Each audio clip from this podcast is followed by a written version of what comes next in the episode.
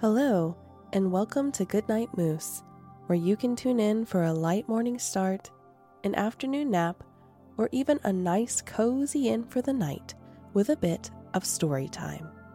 I'm so glad you're here. Today we're going to continue our chapter book series, The Lost Fairy Tales by Anna James, and today we're going to be reading chapter 11. Let's settle in, breathe deep, and dive into our story. Chapter 11 What's the worst that could happen? And that is why you should never trust a sheep farmer from Marseille, Gabriel finished triumphantly at the end of a very long and confusing story about dairy farming in France. But enough about cheese. Let me show you two where you're sleeping. I'll save my brie facts for tomorrow. Tilly tried to smile and nod politely. She had never heard anyone talk about cheese for such a long time. Gabriel picked up their suitcases from the corridor and pointed at two closed doors. That one's the bathroom, he gestured, and that one is usually the study, but it's where my mother is staying, recuperating from her operation. She is currently sleeping. I am sure she'll say hello shortly. Tilly and Oscar followed Gabriel up the narrow staircase to Oscar's older sister's room where Tilly would be sleeping. It was a small, square space with fairy lights dipped from one corner to another, illuminating posters and magazine cuttings about philosophy, feminism, and poetry.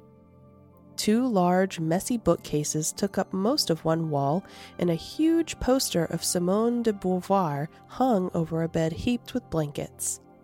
Tilly was a little disappointed she couldn't see the Eiffel Tower from the apartment, but she supposed that was like coming to London and expecting to see Big Ben out of every window. We should have a look through Emily's books, Oscar said once Gabriel had left. See if there's anything we can book wander inside. No, Tilly said, trying to push whatever had happened on the train out of her mind. We can't do it from here, remember? You can only book wander from a bookshop or a library. Anyway, Grandma told me not to, just in case. Oh, come on, Oscar said. It's not like we're just going to bump into chalk, is it? Who knows, Tilly said. All we know is that the grown ups are supposedly going to sort it out. Not that they seem to be doing a very good job of it. Who's going to even notice if we book wander in Paris anyway? Oscar said, trying to sound persuasive. We should go somewhere fun and Christmassy, Nowhere dangerous. I bet Mamie knows where the good bookshops are. How about we try to get back to Narnia? Narnia is what you think of as fun and safe and Christmassy, Tilly said. I mean, it's festive, right? Oscar said. And fun if we stick to the right bits. I really don't want to meet the White Witch, Tilly said, and I don't even like Turkish Delight. You never want to go anywhere exciting, Oscar complained. We can't just keep going to have picnics with Ratty and Mole in the wind and the willows, you know. Why not? Tilly said. It's lovely and funny, and most importantly, safe. Oscar wasn't letting up. What's the worst that could happen? You literally had to walk the plank six weeks ago, Tilly pointed out. But it worked out fine. And what about everything going on at the underlibrary? Tilly said. Yeah, but that's just fairy tales, isn't it? Oscar replied. I know there's all the bookbinding stuff, but that doesn't make actual book wandering more dangerous. Books are still safe, and we're not stamped. And do you know, you could look at it like we probably ought to do as much book wandering as possible if Underwood is going to try to stop children at some point in the future? Okay, that's the first thing you've said that makes sense. But, she said, catching herself, the point is that Chalk is still out there. We don't know where he's lurking or what he's planning. He could turn any book into a trap. He's stuck in fairy tales, if we can believe Underwood, Oscar said. And anyway, we can't just stop book wandering altogether. Isn't that what Chalk would want? Isn't that what Underwood wants? I guess, said Tilly hesitantly. So we'll just stick together and always check the last page. Come on, Tilly, we know what we're doing, Oscar said. We just avoid fairy tales and we're golden. Tilly nodded. I know you're right. I just get nervous these days. That's okay, Oscar said, smiling mischievously. We all know you're the sensible, clever one, and I'm the exciting, adventurous one. Hey, Tilly protested. You're right. I am quite clever too, Oscar said, grinning. There was a new addition to the living room when they got downstairs. In one of the armchairs under the window, a very petite, very glamorous woman was looking out across the snowy rooftops. Her ice white hair was piled up into an elegant chignon, and delicate diamond earrings hung from her ears. She was wearing slim cut black pants, an expensive looking silky blouse, and a raspberry pink pashmina that matched her lipstick. Mamie, Oscar said, running over to her and kissing her on both cheeks. So formal, mon cher, she replied, breaking into a broad smile and gathering him into a gentle hug. And this must be Matilda. Tilly hurried over to her chair and stood a little awkwardly in front of her, not sure whether to kiss her or hug her or shake hands.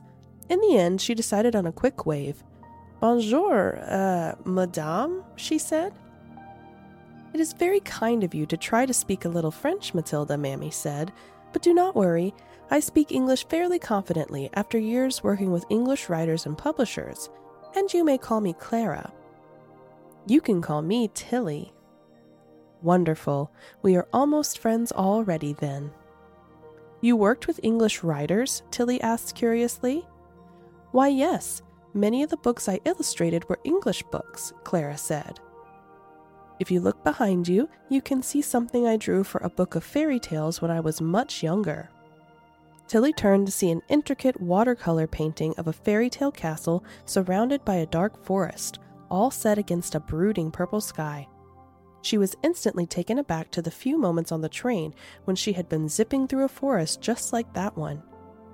Tilly found it rather menacing. She could easily imagine all sorts of nightmarish creatures lurking among the trees. It's kind of scary, Tilly said, unable to tear her eyes away from it.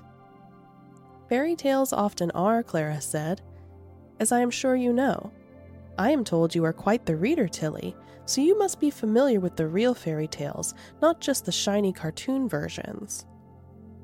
Yes, I suppose so, Tilly said, still staring into the painted forest, as if she might catch a glimpse of something moving between the tree trunks. But I never much liked them, to be honest, or not as much as some people do. They're too predictable. Evil stepmothers, witches in disguise. The princess always gets married at the end, the prince always saves her. But I just found out my grandma loves them, so I'm going to give them another try.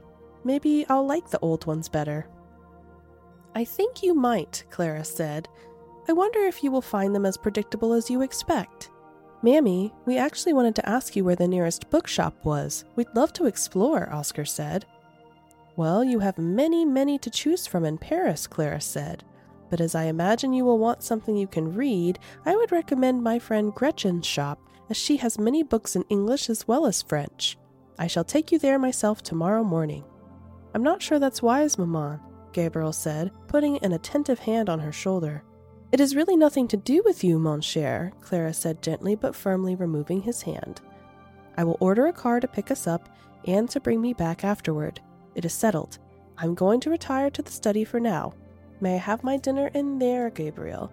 And I shall see you two at ten o'clock in the morning. Bonne nuit!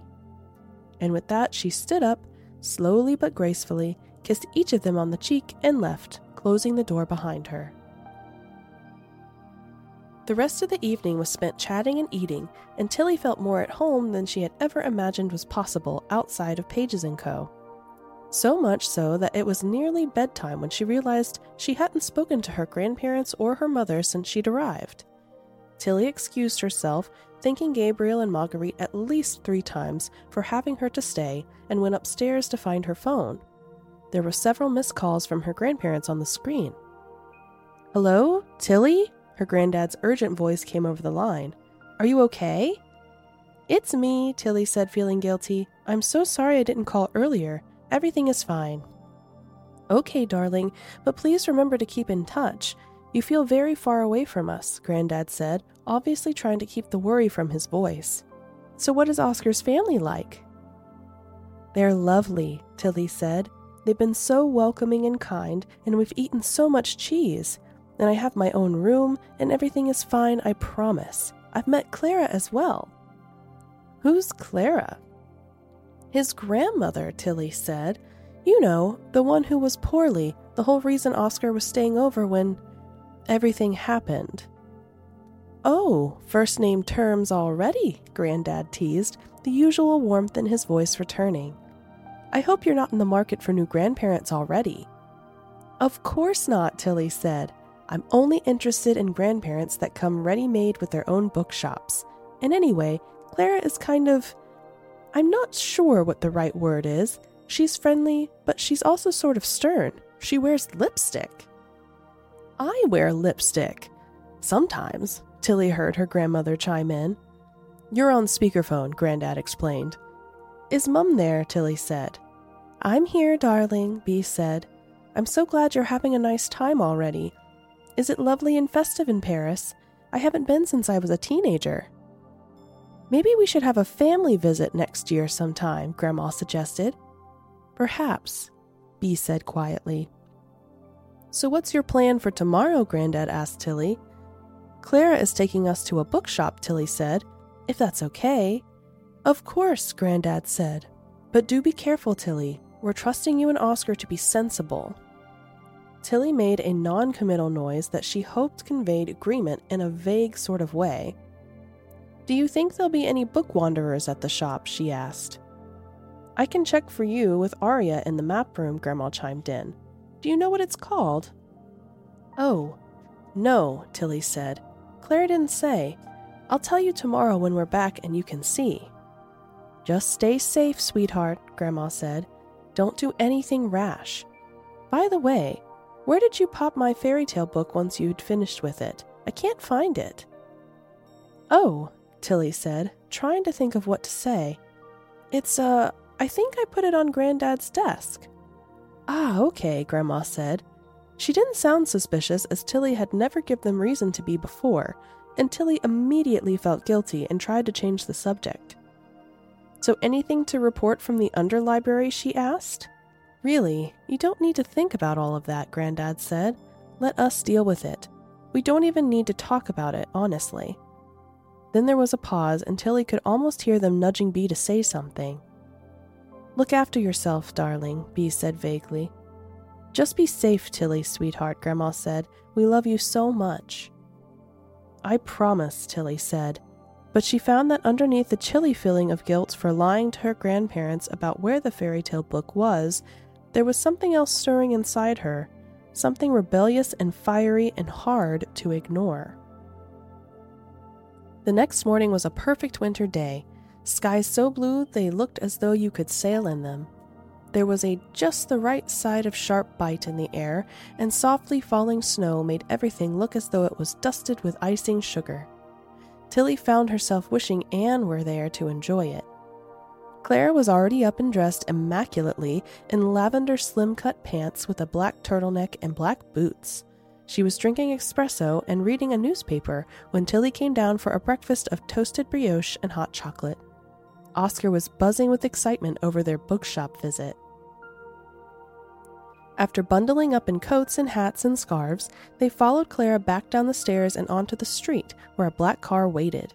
A smartly dressed man emerged and opened the passenger door for Clara, while Tilly and Oscar clambered into the back seat. The drive through Parisian streets was short, but there were so many things to take in.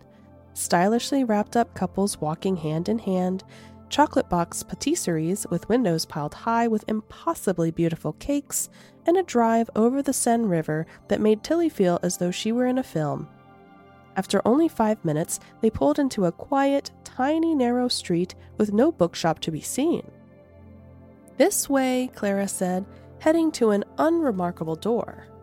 On the stone wall, there was a bell and a discreet plaque with a gold circle around an intricate drawing of a feather. Above the illustration was written, The Fairy Cabinet. Clara pushed the door open and Tilly and Oscar followed, half expecting to be transported into a magical world. The room was small, with a desk stacked high with books and a till wedged in among them. Halls and nooks and steps led off in several directions, as well as many, many bookshelves. The walls were covered with photos of smiling people, postcards, and notes.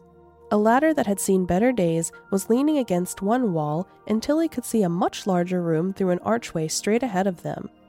Handwritten signs were pinned to several of the shelves to mark different genres, and jazz music played quietly. Behind the desk was a threadbare armchair, and in it was a woman with short gray hair and large tortoiseshell glasses, absorbed in a book. Clara gave a polite cough, and the woman looked up. Clara, on a gate, she said, standing up, knocking over several books that had been balanced on the arm of her chair in the process. Et qu'est-ce que c'est? she said, smiling at Tilly and Oscar, who looked at her in bemusement. Not French, I see, she said in English, with, to Tilly's surprise, an English accent. Your grandson, by any chance? He is indeed, Clara said, pushing Oscar forward to shake her hand. A pleasure, Oscar, the woman said. My name is Gretchen. It's wonderful to meet you after so long. And who's this? This is my friend, Oscar explained. She's staying with us for a few days before Christmas. Hello, Tilly said. Your bookshop is very full. Gretchen laughed loudly and without self consciousness. You're not wrong, she said. Now, Oscar neglected to mention your name. What shall I call you? I'm Matilda, she said, Matilda Pages, but everyone calls me Tilly. Matilda Pages, Gretchen said, looking intently at her. Well, it is lovely to meet you. My name is Gretchen Stein. Welcome to the Fairy Cabinet. And Gretchen, Clara said, just to add a soupçon of excitement today, I believe my grandson and his friend are book wanderers. What? Oscar spluttered, spinning to face his grandmother. How do you even know what that is? Where do you think you got it from, mon cher? Clara said with a mischievous smile. The end. I hope you enjoyed Goodnight Moose, and I can't wait to relax with you again soon. Until then, rest well have plenty of water, and don't forget to fill your cup of self care.